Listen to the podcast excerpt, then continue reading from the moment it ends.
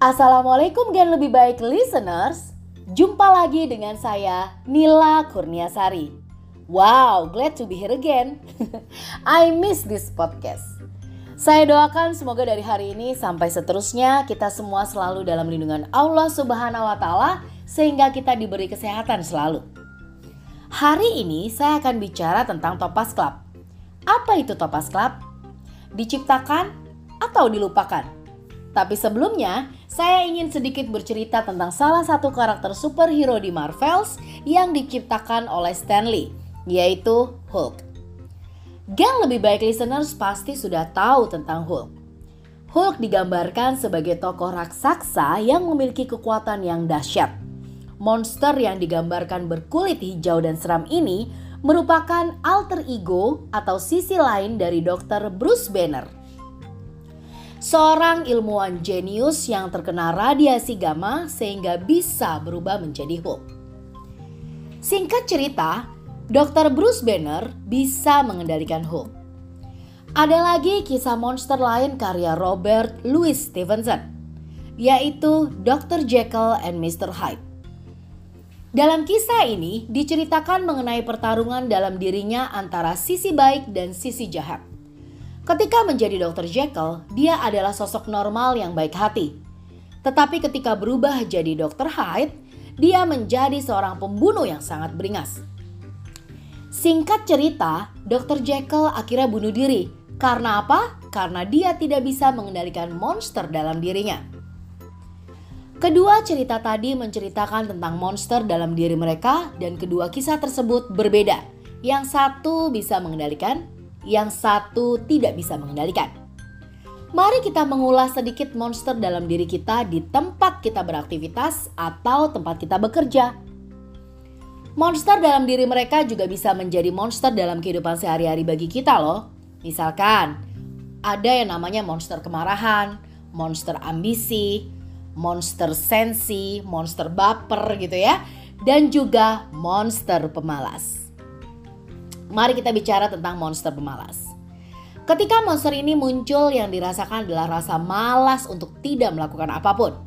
Atau melakukan sih tapi tidak sepenuh hati atau setengah-setengah.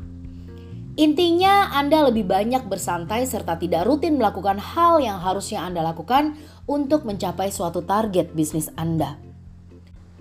Dalam kondisi tidak terkendali, monster pemalas bisa merusak karir kita, loh. Dan gara-gara monster inilah, seseorang bisa menunda pekerjaan yang mestinya bisa diselesaikan dengan cepat. Monster inilah yang membuat kita tidak mau memberikan diri kita secara total atau full heart. Monster ini menyabotase kualitas kerja kita. Alih-alih mencari cara untuk menghasilkan kualitas dan target yang terbaik, kita justru disibukkan dengan hal yang tidak penting untuk mencari pembenaran dan alasan-alasan dari tindakan yang kita lakukan. Sebenarnya monster pemalas ini memiliki sisi positif loh apa? Yes, monster inilah yang membuat kita mencari jalan pintas, mencari cara cerdas yang kreatif untuk bisa sukses. Caranya jadi lebih mudah, lebih praktis, lebih gampang, tapi hasilnya sama. Even better, bahkan berharap bisa lebih baik. Bisa saja, selama Anda bisa bertanggung jawab dengan proses dan hasilnya. Nah, gen lebih baik listeners. Ini adalah bulan terakhir di kuartal 1 Bulan ini adalah bulan pembuktian kalau Anda bisa menjadi seperti apa yang Anda pikirkan. Anda bisa mengendalikan monster dalam diri Anda, atau justru Anda akan kalah dengan monster dalam diri Anda. Di tahun ini, Syariah Business Distribution mempunyai standar baru or parameter sebuah pencapaian, yaitu Emerald Elite Club dan juga Topaz Club. Semua sudah tahu bahwa Emerald Elite Club adalah VIP level dalam pencapaian di mana outcome-nya adalah MDRT. Sedangkan Topaz Club adalah regular level atau parameter paling bawah di mana outcome-nya adalah double AA. Dan ini adalah kualifikasi untuk level advisor dan juga leader. Apa yang Anda akan dapatkan jika Anda bisa memenuhi standar parameter regular level Topaz Club? So many things. Anda bisa menghadiri event kuartalan yang diadakan di 10 kota besar secara simultan dengan konsep awarding, casual dan penuh energi, bukan sebuah training kaku. Belum lagi ada hadiah menarik untuk Anda jika Anda bergabung menjadi Topaz Club. Gimana caranya? Hanya dengan dua case per kuartal, it's supposed to be easy for you. Karena harusnya jika kita sami sapo atau satu minggu satu polis, maka dua case per kuartal harusnya bisa Anda capai dengan mudah. Pertanyaan saya nih sekarang. Monster yang mana sih yang membuat Anda belum bisa mencapai topas? Bukankah itu adalah level yang paling bawah? Hilangkan dan buktikan Anda bisa mengendalikannya dengan baik. Be topas in this first round.